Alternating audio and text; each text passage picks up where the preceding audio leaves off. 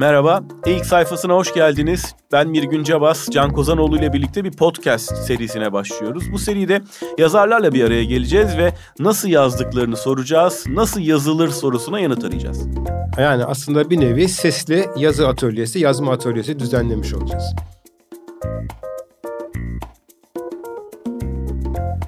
İlk sayfasından merhaba. Ben Mirgün Cabas. Can Kozanoğlu ile birlikte bu bölümde Cem Akış'ı konuk ediyoruz. Cem hoş geldin. Merhaba, hoş bulduk.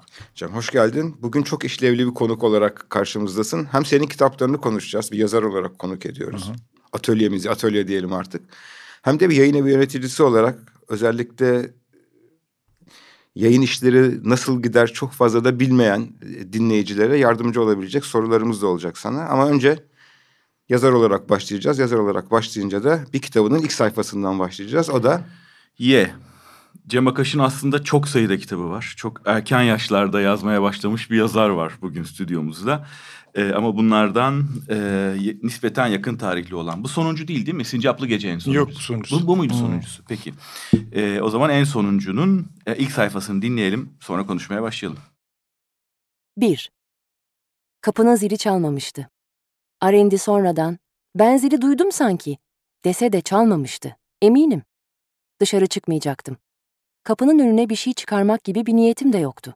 Ama adımlarım beni kapıya götürdü işte. Açtığımda Konstantin'i hemen görmedim. Sokağın karşısındaki binaya, ağaçlara baktım. Güneşi alnımda hissettim. Gözlerim hafifçe karardı. Göz kapaklarım indi. Derin bir nefes alıp gerisin geri içeri gireceğim sırada fark ettim onu.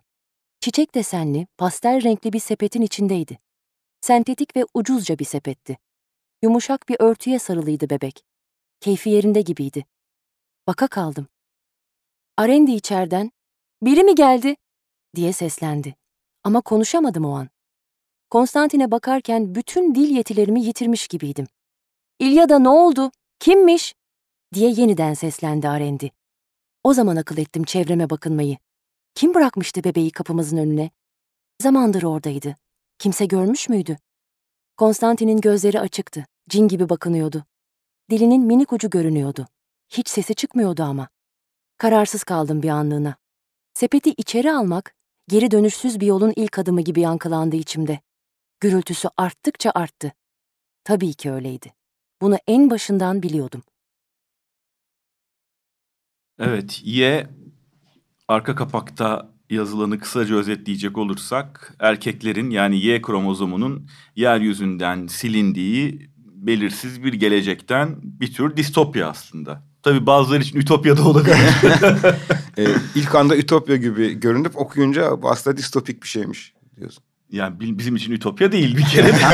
yani hani ileri derecede feminizmle mağlul olmuş kişiler varsa onlar için olabilir.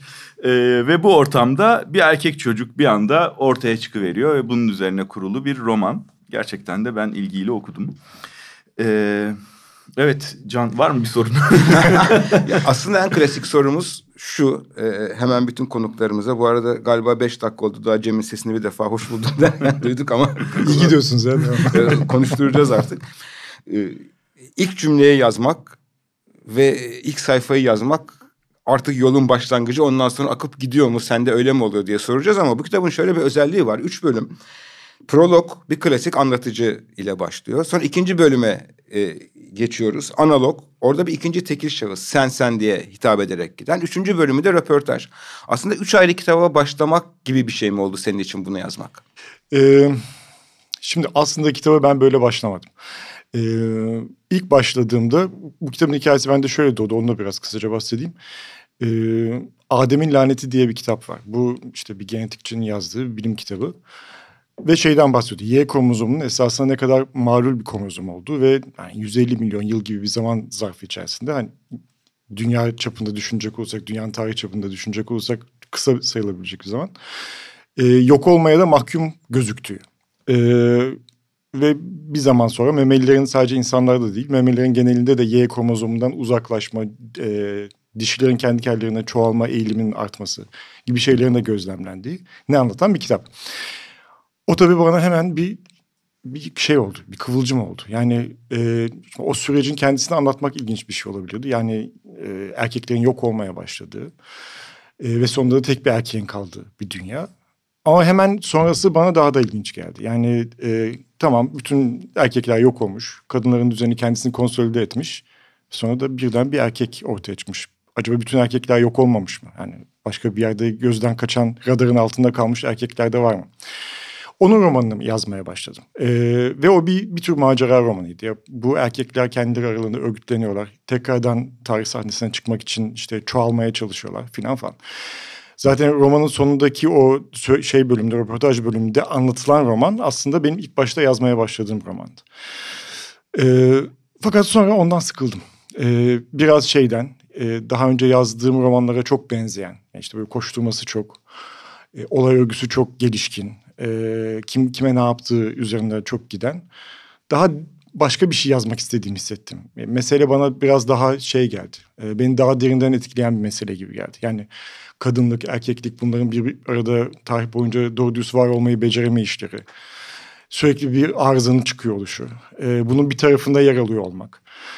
O zaman da e, bu tür bir kurguya geçtim. Yani yeni şu anda var olan kurgusuna geçtim. Orada e, ilk cümle benim için hakikaten şey e, ilk cümle değil de ilk sahne esasında. Yani o ka- karşılaşma anı. Burada da okuduğumuz sahne.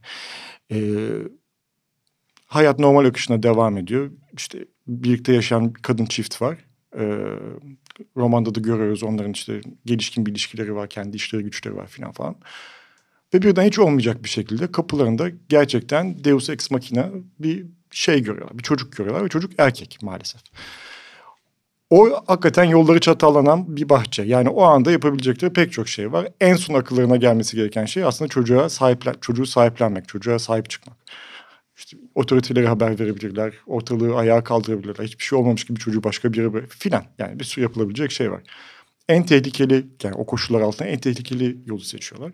Ama bir yandan da belki en kadınca yolu seçiyorlar. Yani şey yapmak için söylemiyorum ama kalıplara sokmak için. Ee, ve ondan sonra olaylar nasıl gelişiyor? Yani bir kadın olarak bütün dünyanın sana ve çocuğuna karşı olacağını bile bile o çocuğu nasıl yetiştirirsin? Sen nelere katlanmak zorunda kalırsın? Baştan ne kadarını öngörebilirsin? Ne kadarını öngöremezsin ve nerede kırılırsın? Gibi bir hikaye.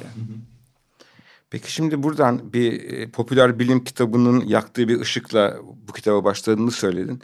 E, sosyal medyada ve işte bir takım kitap siteleri var ya Goodreads'te, Bin Kitap'ta falan. Bunu e, başka bir kitaptan da açık söyleyeyim çaldığın yönünde bir suçlama var. Bu da bir çizgi romandan. Evet, e, evet. bir çizgi romandan. Şunu Why da söyleyeyim. The, Why the Last Man the galiba. evet. Onu ben de gördüm. Bu bir çizgi roman. Bu ilk defa akla gelmiş bir fikir mi? Yoksa hani Şöyle başka bir şey anlatayım ben. De, evet. E, iki cümle herhalde bundan 5-6 yıl önce senin kitabından daha önce ben üniversitede bir sınavda popüler kültür sosyolojisi dersinde e, erkeklerin tamamen yok olduğu değil ama e, dünya nüfusunun yüzde doksanının kadın yüzde onunun erkek olduğu bir dünyada popüler kültür ve kitle kültür üretimi nasıl olabilirdi diye bir soru sormuştum ve bunu da çok Süper özgün bir fikir. olarak görmemiş idim. Çünkü yalnızca o e, Japon çizgi roman üreticisinin değil pek çok kişinin aklına aynı tema gelmiş. Bizim bilmediğimizde pek çok kitap olabilir. Çünkü yeni nesil gene ben konuşmaya başladım ama e, fantastik yazmaya çok hevesli insanlar da sürekli temalarının çalındığı ya da işte başkasının hırsızlığını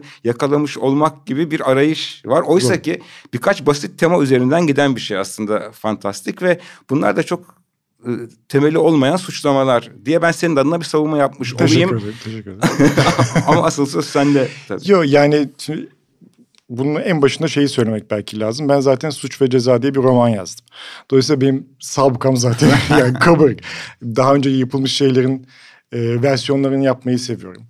E, başkasının kitap adını kendi kitabımın adı gibi kullanmayı seviyorum. E, birincisi o. İkincisi bu yani Why the Last Man çizgi romanı da aslında yani The Last Man Mary Shelley'nin bir romanı aslında. Ve o da işte e, insanların yok olduğu bir dünya anlatıyor. Bundan yüzyıllar önce yazılmış bir roman.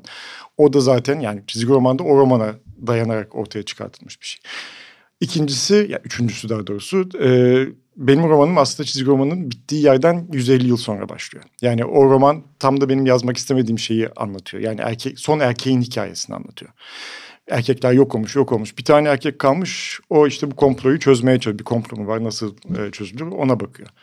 Benim kitap onunla hiç ilgilenmiyor esasında. Ondan 150 yıl sonra kadınlar tamamen zaten kendi düzenlerini kurmuşlar.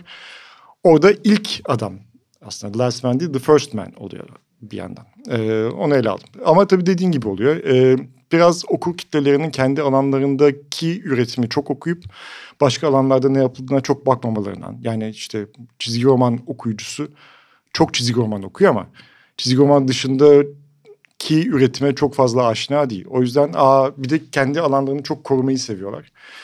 Çizgi romandan çalındı demek onlar için de büyük heyecan verici bir şey oluyor. Ama öyle değil işin aslı.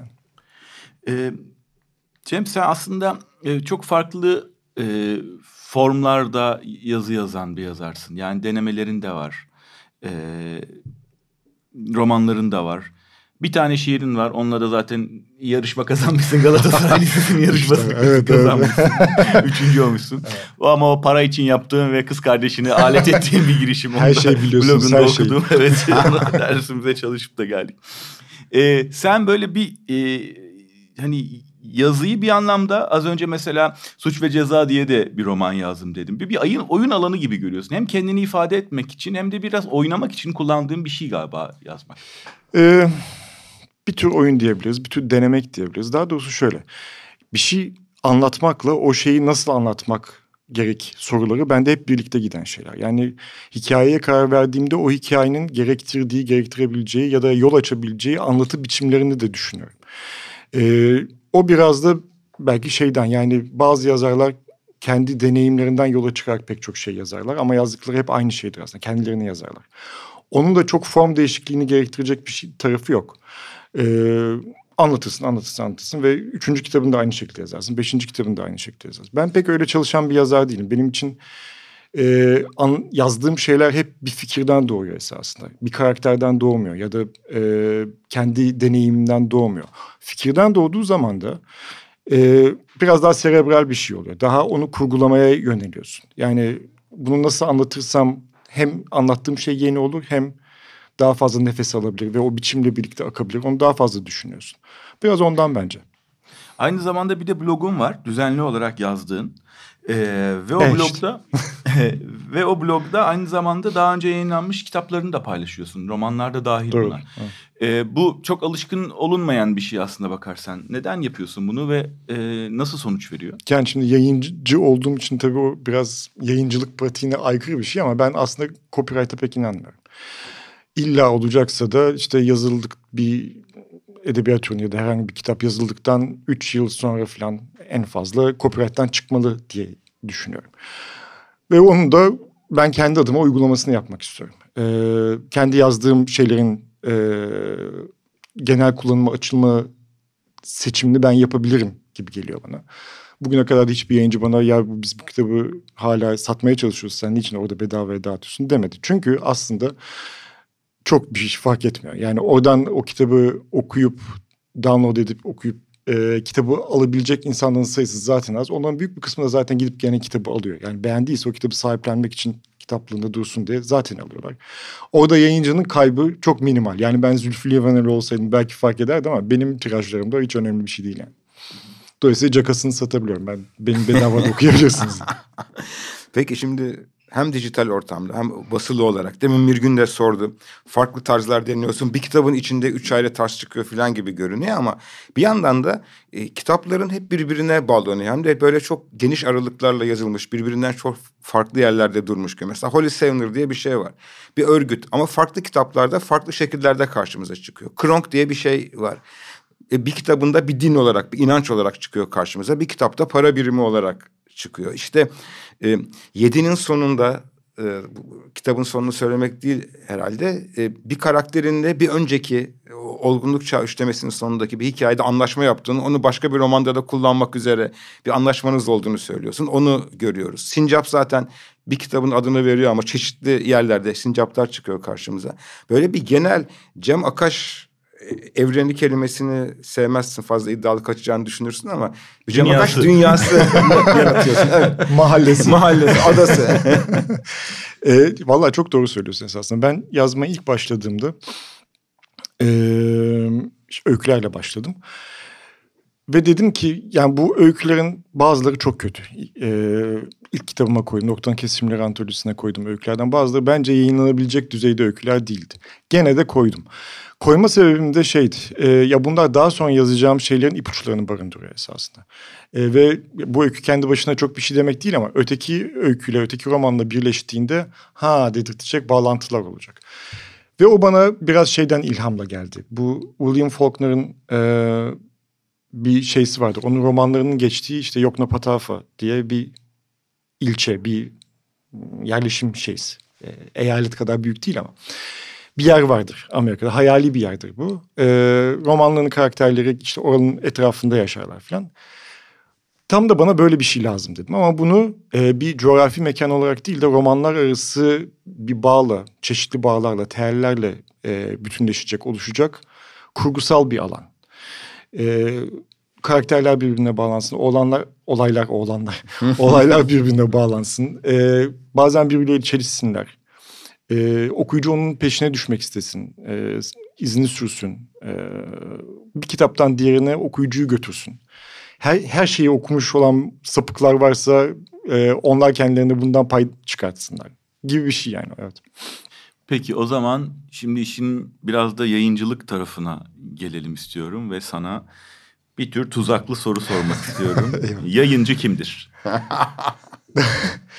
ee, yani yayıncıyı çok çeşitli biçimlerde tarif etmek mümkün ama e, gene dersini çalıştığın sorulardan birisi belli evet.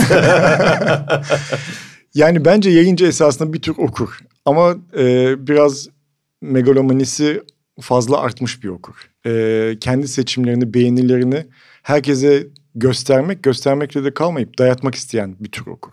Yani ben bu metni okudum. Acayip bir metin. Bunu herkesin okuması lazım. Benim de buna aracılık etmem lazım diyecek bir okur. Ya da tersten okursak eğer öne bir şey geldi berbat bir şey kimse buna maruz kalmasın diyebilecek biri okur. Veya ya bu fena değil ama bunun üzerinde çalışmak lazım. Ben bunu adam edeceğim diyen bir okur. Yani bunun tabii yayıncılık tarihinde o kadar çok örneği var ki. Ee, ham madde ya da yarı mamul olarak gelip sonradan e, yontulup, parlatılıp e, okurun önüne çıkartıldığında ilk haliyle hiç alakası olmayacak bir şekilde çok patlayan, e, çok başarılı olan çok kitap var. O işte bir ego tabii. Yani bunu ben yaparım egosu. E, en uç noktada bence bütün yayıncılar böyle bir egodan besleniyor. Sırf metin üzerinde de kalan bir şey değil bu. Yani kitabın nesne olarak da en güzelini ben yaptırtacağım. En güzelini ben tasar. Yani pek çok mühendisin aslında yayıncılığa heveslenmesinin altında biraz bu var. Ee, yayıncılığa heveslendikten sonra ben bu kitabın tasarımını da yapacağım, kapağını ben yaparım demesinin altında da bu var. Yani öyle bir şey bu. Ee, her şeyine sahip çıkmak istiyorsun kitabın. Peki sen de şimdi ilk kitabın 22 yaşında yayınlanıyor. Yanlış mı evet, biliyorum? Ee, doğruymuş. Çok genç bir insan olarak bir yayın evine bir dosya götürmüşsün. Sonra biraz daha bilinen bir insan olarak bir tane daha götürmüşsün e, bizden daha gençsin ama işte belli bir olgunluk yaşına da geldin. Hala bir yandan yayın evine bu basılsın diye dosya veren insansın. Bir yandan o dosyaları değerlendiren insansın. Bunun yarattığı bir gerilim oluyor mu? Şimdi ben Hasan'ın ilginç bir hikayesi var. Ben ilk e, noktanın kesişimlerini yazdığımda ilk gönderdiğim yayın evi Can'dı. Erdal Öz okudu kitabı. Sonra bana kısa bir mektup yazdı. Ee, ya dosyanızı okudum. Hiçbir şey anlamadım. Anlamadığım kitapları da yayınlamayı düşünmüyorum. Kusura bakmayın diye. Peki dedim ben kuyruğumu kıstırdım. Sonra birkaç yayın evi daha dolaştı. Neyse en sonunda e, Hil yayından çıktı. E, 90 yılında oldu. Sonra ben 92'de Yapı Kredi yayınlarında çalışmaya başladım. Ve hızlı bir şekilde de orada e, işte gelen dosyaları falan okumaya, e, yayın kurulunda işte o tartışmaların parçası olmaya başladım. Enteresan bir kafa yapısına büründürüyor insanı. Bir, kendi yazını çok etkiliyor iki başka insanların yazısı nasıl yaklaşacağın konusunda kafanda bir sürü soru işareti yaratıyor. Uzun bir öğrenme süreci o. Ee, pek çok açıdan uzun bir öğrenme süreci. Bir defa şeyi koyman gerekiyor. Sen yazan bir insansın ama karşındaki de yazan bir insan. Dolayısıyla kendi tercihlerini, seçimlerini, kendi doğru bildiklerini aslında ona empoze etmemen lazım editörlük kısvesi altında. Editörlük çünkü ne yapacağını söyleyen bir insan olduğun anlamına gelmiyor. Neyin yanlış olduğunu gösterebilecek bir insansın. Ama neyin doğru yapılacağını, nasıl doğru yapılacağını göstermekten imtina etmen lazım. Yoksa yazarı beslemiş olmuyorsun. Yazara kendi seçimlerini aslında empoze etmiş oluyorsun. Onu öğrenmem bayağı uzun zaman aldı esasında.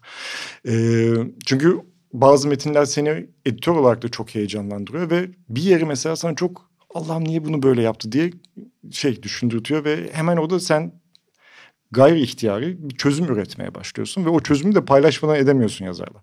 Paylaşmadan etmek lazım esasında. Ya orada bir problem var bunu ama siz çözeceksiniz. Niçin işlemediğini de anlatacaksın editör olarak ama çözümü şeye bırakacaksın, yazara bırakacaksın. Peki Erdal Öz'ün sana yazdığı türden mektupları çok yazmak zorunda kaldın Tabii, mı? Ve o yaz- mektuplara ne yazıyorsun? Şimdi onları tercihen ben yazmıyorum. Ee, daha olabilecekmiş ya da üzerine çalışırsa olacakmış gibi metinlerde yazar ile doğrudan bir ya ben ya editörü. Ben editörüysem doğrudan ben. Ee, ilişkiye geçiyoruz. Karşılıklı oturuyoruz. İlk önce bir yani aynı sayfada olmak için bir konuşmak lazım. Yani bunun üzerine birlikte çalışalım mı çalışmayalım mı? Çalışırsak şöyle olacak, şu kadar sürecek. Şöyle değişiklikler bence gerekli olacak gibi bir ön konuşma lazım.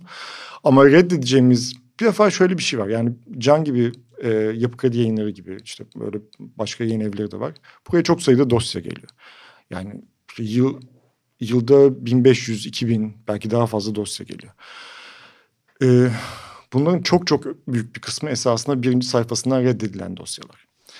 Dolayısıyla e, onlara zaten kusura bakmayın yayın programımıza uygun değildir gibi iki cümlelik bir şey maalesef gitmek zorunda. Yani orada yazarın o dosyayı hazırlamış e, büyük bir heyecanla cevabını bekleyen yazar adayının duygularına bir aşamadan sonra endüstri e, bizim şey yapmamıza izin vermiyor. Yani Derin o- cevaplar ver. derin cevaplar vermemize, daha düşünceli davranmamıza izin vermiyor. Çünkü hakikaten şey devir daim çok büyük bir hızla akıyor.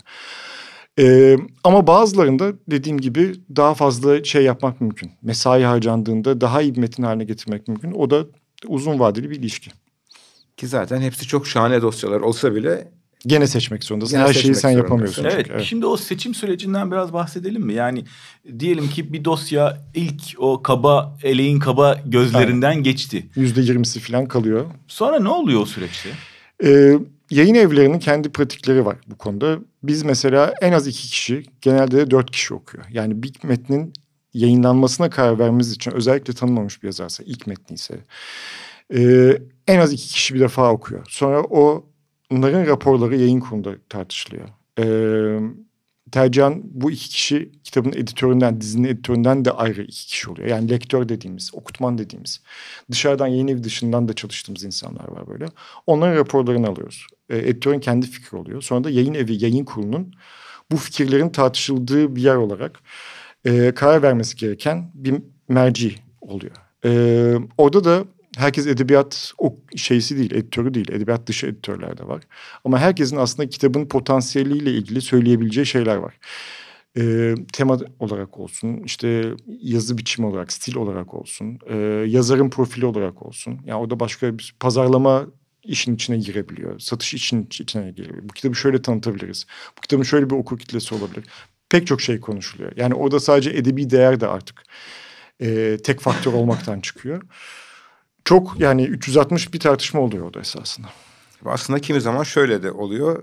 Ee, edebi değeri var ama e, ticari değeri yok, pazarlama değeri yok. Buna rağmen bu kitaptan zarar etmeye değer diye Aynen öyle. basılabiliyor. Aynen öyle. Ama bunun karşılığında da belki o kadar değer vermediğin ama ticari getirisi olabilecek kitaplar Aynen da basıyorsun. Çok yani doğru. o ikisi birbirini dengeliyor Evet. çünkü. Birinin satmayacak kitabı e, bestseller bir kitapla çok satan bir kitapla finanse etmeye çalışıyorsun. Hani Çok doğru. e, bazen yayın evleri eleştiriliyor ya bu kitabı niye basmış bunlar diye işte Değirmenin senin daha suyu. çok sevdiğin ama ticari değeri olmayan kitabı basabilmek için Çok doğru. Çok doğru. Aynen öyle. Aynen öyle. yapabildiklerini düşünüyoruz. Ee, bir de Tabii butik yayın evleri için iş biraz daha farklı olabilir. Yani yılda zaten 10 kitap basıyordur. Onu başka bir işten kazandığı parayla basıyordur. Ve diyordur ki yani bu kitap ben çok seviyorum bu kitabı. Kaç kişinin okuduğu da hiç umurumda değil. Ben bu kitabı basacağım. 500 satsın, 1000 satsın her neyse. Ve böyle kitaplar basacağım. Ve bunlar arka arkaya konduğunda kendi okurunu bulacak. Bu okur sayısı da Türkiye'de belki 1850 kişi. Tamam ben o 1850 kişi için kendi seçtiğim öykü kitaplarını yayınlıyorum. Çok güzel bir yayıncılık bence. Ve o hakikaten de Türkiye'de okurunu buluyor. Yani o yayın evinin farkına varılıyor. Bir yıl içerisinde farkına varılıyor. Kitap evleri de farkına varıyor. Dağıtımcılar da okurlar da. Ve o yani büyük paralar kazanılmıyor. Belki kendisini zar zor döndürüyor ama döndürüyor. Ve yapılan işte çok saygın ve okuyucuyu çok zenginleştiren bir iş oluyor. Bu bizim konuştuğumuz daha e, endüstriyel boyutta üretim yapmak isteyen yayın evleri için daha çok geçerli. Ee, sen şimdi farklı yayın evlerinde çalıştın, editörlük yaptın. Şimdi e, Can Yayınları'nın e, yayınlarının yayın yönetmenisin. E, bütün yayın evlerinin aslında birer kimliği var. Yayınladıkları kitaplar, tercih ettikleri yazarlar ve içerikler itibariyle. E, bu nasıl şekilleniyor ve e, mesela Can Yayınları'nın e, yayın kriterleri nedir? Çok genel bir soru sordum ama mesela yani e, yine edebiyat basan, yine e, edebiyat dışı içerik basan başka yayın evleri de var. Ama baktığın zaman hakikaten bir kitabın yayın evini bulduğunu görüyorsun bazen. Öyle sorayım istiyorsa. O kitap o yayın evini nasıl buluyor?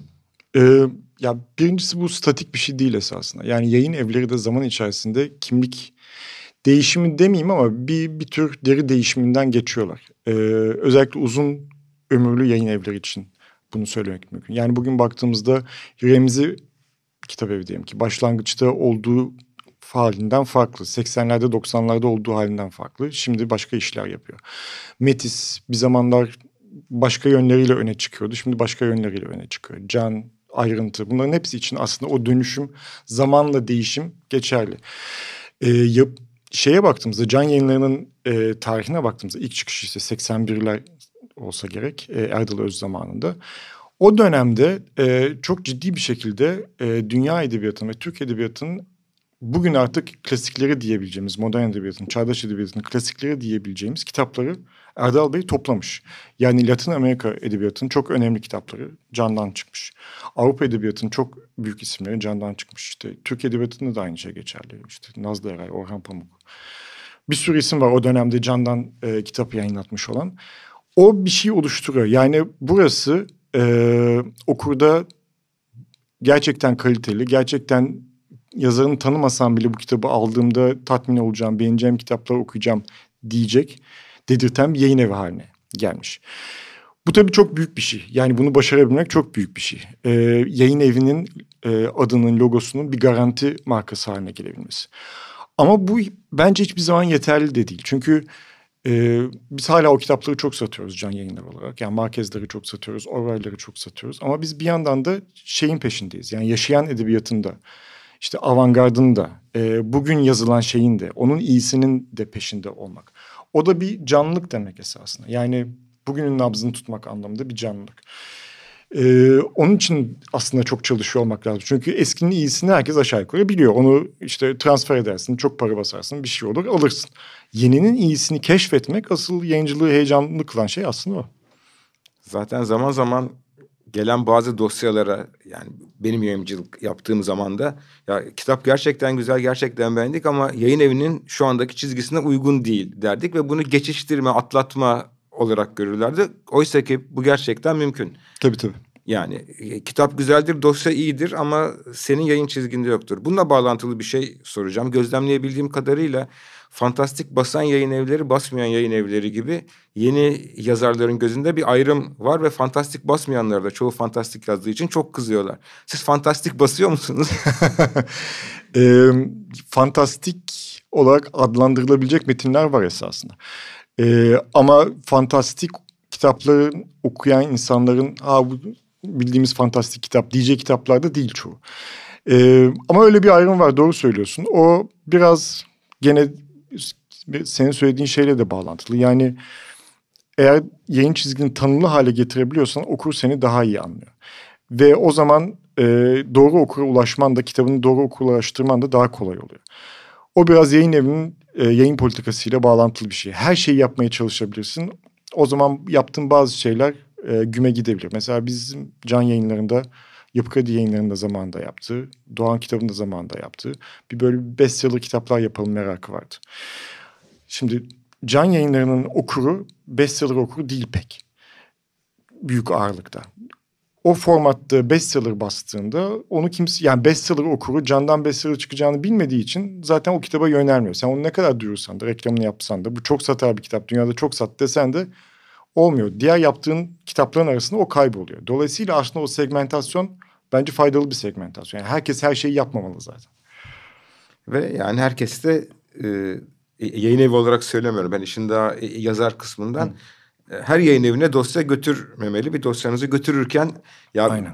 benim dosyamın içeriğine bu yayın evinin çizgisi ne diye bir Çok karşılaştırıp doğru. çünkü Çok. boşu boşuna vakit kaybı yani üç ay dört ay beş ay icabına cevap bekleyeceksin ve yanlış bir yayın evine götürmüşsün. Tabii yani bizde bu literary agentlar yazar ajanları e, menajerler neyse adı e, o müessese çok yaygın ve gelişkin olmadığı için bu bir problem. Yani orada başkası zaten senin adına e, bu metin hangi yayın evine uygun diye karar veriyor. Amerika'da mesela öyle. Zaten sen bir yazarsan, roman, kitap yazmışsan doğrudan yayın evine onu göndermiyorsun. Önce ajan buluyorsun kendine, literary agent buluyorsun. Ona gönderiyorsun. Orada da bir seçim yapman lazım tabii. Herkes her şeyi temsil etmiyor çünkü. İşte diyelim ki bilim kurgu yazdım. Bilim kurguyu temsil eden ve o bilim kurgu yayın evleriyle iyi bağlantısı olan ajanlar var. Ona göndereceksin ki o sonra sana hangi yayın evine götürülmesi gerektiğine karar versin. Türkiye'de tabii o yok ama o öyle olması lazım. Yani en azından yazarların da o gözle metin yayın evi ilişkisini, bağlantısını doğru kurması lazım. Doğru söylüyorsun. Peki 20'li yaşlardan beri yayın dünyasının içindesin ve aşağı yukarı yapılabilecek her şeyi de yaptın. Yazması, editörlüğü, yayıncılığı, yöneticiliği falan gibi. Ee, şöyle çok genel bir soru sorayım. Çünkü zaman zaman aramızda e, tartışıyoruz. Sosyal medyada da tartışıldığını görüyorum. Yeni kuşak yazarlar süper diye bakanlar var. Edebiyatımız mahvoldu. Bu yeni kuşak yazarlar da ne rezalettir diye bakanlar var. Yeni kuşak yazarlar diye bir genelleme mümkün mü? Bir, iki, mümkünse sen nasıl bakıyorsun? Yani Shakespeare için de aynı şeyi söylemişler biliyorsun. Bu zıp çıktı herif nereden çıktı berbat oyunlar yazıyor diye. Öldükten 50 yıl sonra değeri bilinmeye başlamış.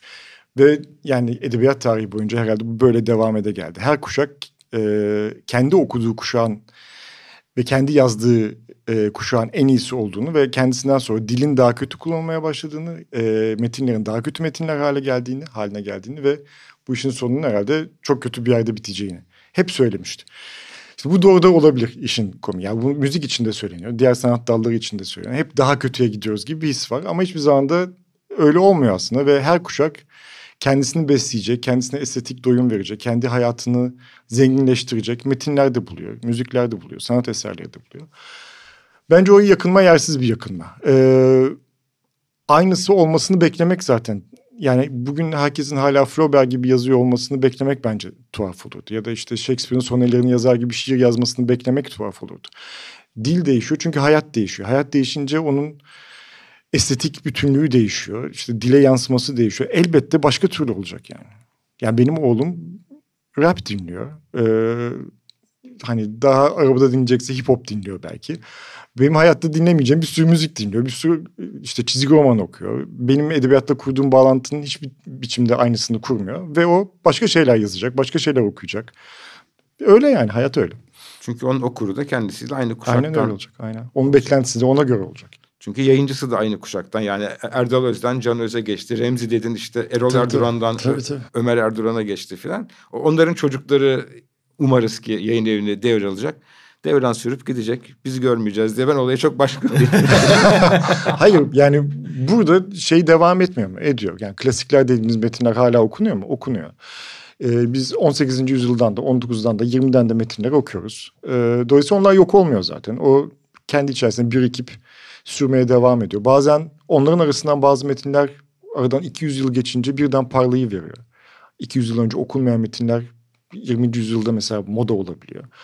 Öyle bir sirkülasyon da var kendi içerisinde. E bunlar hep güzel şeyler. Hep bir şeyin e, çağlar sonra bile birden e, ölü bir hayat sürerken yani şey e, yarı uykuda bir hayat sürerken birden yeniden ortaya çıkıp yeniden kendi okuyucusunu bulabileceği ümidini veriyor bize. E bu benim için yani yazar olarak çok müthiş bir şey yani. E, Türkiye'deki yayıncılık ortamını nasıl değerlendiriyorsun? Çünkü son zamanlarda e, bazı alanlarda ciddi e, hem niteliksel hem niceliksel erozyon yaşıyoruz. Mesela basın bunların başında geliyor. E, bundan hepimiz şikayetçiyiz. Hı hı. E, bu sistemli bir durumun da sonucu bir taraftan. Yayıncılık alanında e, ki canlılık, e, oradaki hareketlilik gerek içerik olarak gerekse biçimsel olarak nasıl sence? İki e, farklı yerden bakarak bir şeyler söylemeye çalışayım. Bir e, büyük ve orta ölçekli yayın evleri. Yani kendi üretimlerini artık şey yapmış, yerleştirmiş, belli bir pazar payına sahip. Yayın evlerinden bir defa bahsedelim. Bunların e, ben takip ediyorum yıllar içerisinde şeyleri hep artıyor. Yani satış hedefleri artıyor, ciroları artıyor. Orada bir yani yakınıyoruz. İşte fuara bu sene daha az insan geldi. İşte okuyucu sayımız az. Anadolu'da çok kitap satamıyoruz falan ama genel trende baktığında aslında Türkiye'de okuyucu sayısı artıyor. Kitap daha çok. Yani nüfus artış oranında mı artıyor? O tartışılabilir belki ama e, çok kötü çok olumsuz bir, olumsuz bir tablo yok orada. Bir alt kademeye geçtiğimizde yani küçük yayın evleri, butik yayın evlerine geçtiğimizde oradaki Orada da büyük bir canlılık var. Fakat o canlılık biraz bence şeyden kaynaklanıyor. Yayın piyasasını çok iyi bilmemekten kaynaklanıyor. O da şu demek. E, bir ekonomi olarak baktığında aslında Türkiye'deki e, sektör, yayıncılık sektörü çok berbat bir sektör. Yani şey açısından e, işte kitabını doğru dürüst satamıyorsun, sattığın kitabın ödemesini doğru dürüst alamıyorsun. İşte çekler, vadeler, e, iadeler, dağıtım problemleri, kitapçı problemleri bir sürü şey var. E, bunu bundan en çok etkilenen tabii ki en küçük yayın evleri oluyor. Şimdi onlar benim pek çok arkadaşım heveslenip yayın evi kurup beş kitap yapıp sonra da battı. Ee, bu çok normal çünkü orada onu idame ettirecek e, bir defa bir sosyal yapı yok. Yani işte devlet diyelim ki kütüphanelere kitap almıyor. Hani her kitaptan 800 tane alacağım ve bunları il, ilçe kütüphanelerine dağıtacağım dese zaten o kadar çok küçük yayın evi hayatta kalabilecek o 800 adet çok önemli bir şey. Yani piyasada 400 tane satsa zaten birinci baskısını bitirmiş demektir. İyi o bir ekonomi demektir. Öyle bir şey yok. Ee, biz yeni çıkan yayın evlerini görüyoruz ama batan yayın evlerini o kadar e, gün, günü gününe takip edemiyoruz. Çünkü onların kitapları kitapçılarda hala durmaya 3 yıl falan devam edebiliyor. Çok kitap evi batıyor esasında. Yani yayın evi batıyor.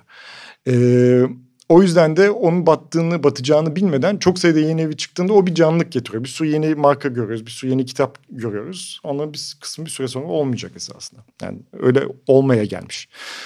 Ee, o açıdan da kötü. Ee, ama onu da tek bir yayın evi çözebilecek kadar güçlü değil Türkiye'de. Yani tek bir şirketin ben buraya yepyeni bir şey düzen getireceğim ee, yeni bir dağıtım ağı kuracağım, yeni bir e, üretim biçimi getireceğim, okurlarla farklı bir ilişki kurulacak, işte fiyat politikası şöyle öyle olmuyor. Yayıncılar Birliği, Yayıncılar bir Federasyonu her neyse öyle bazı şeyler var, oluşumlar var. Onlar da çabaları var elbette bu konuda. Çok da e, desteklediğimiz çabalar bazıları.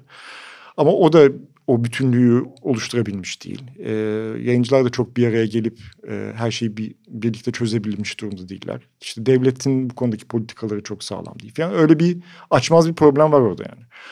Evet bu bölümde de yazarlara olduğu kadar yayıncı olmak isteyenlere de bazı tüyolar Dersler. Bütünsellik aşıları. Evet, kolay kolay girmeyin bu işe demiş olduk. Yazmak yani, isteyenlere yazın, yayınlamak isteyenlere iki defa düşünün. Biraz öyle dedik. oldu.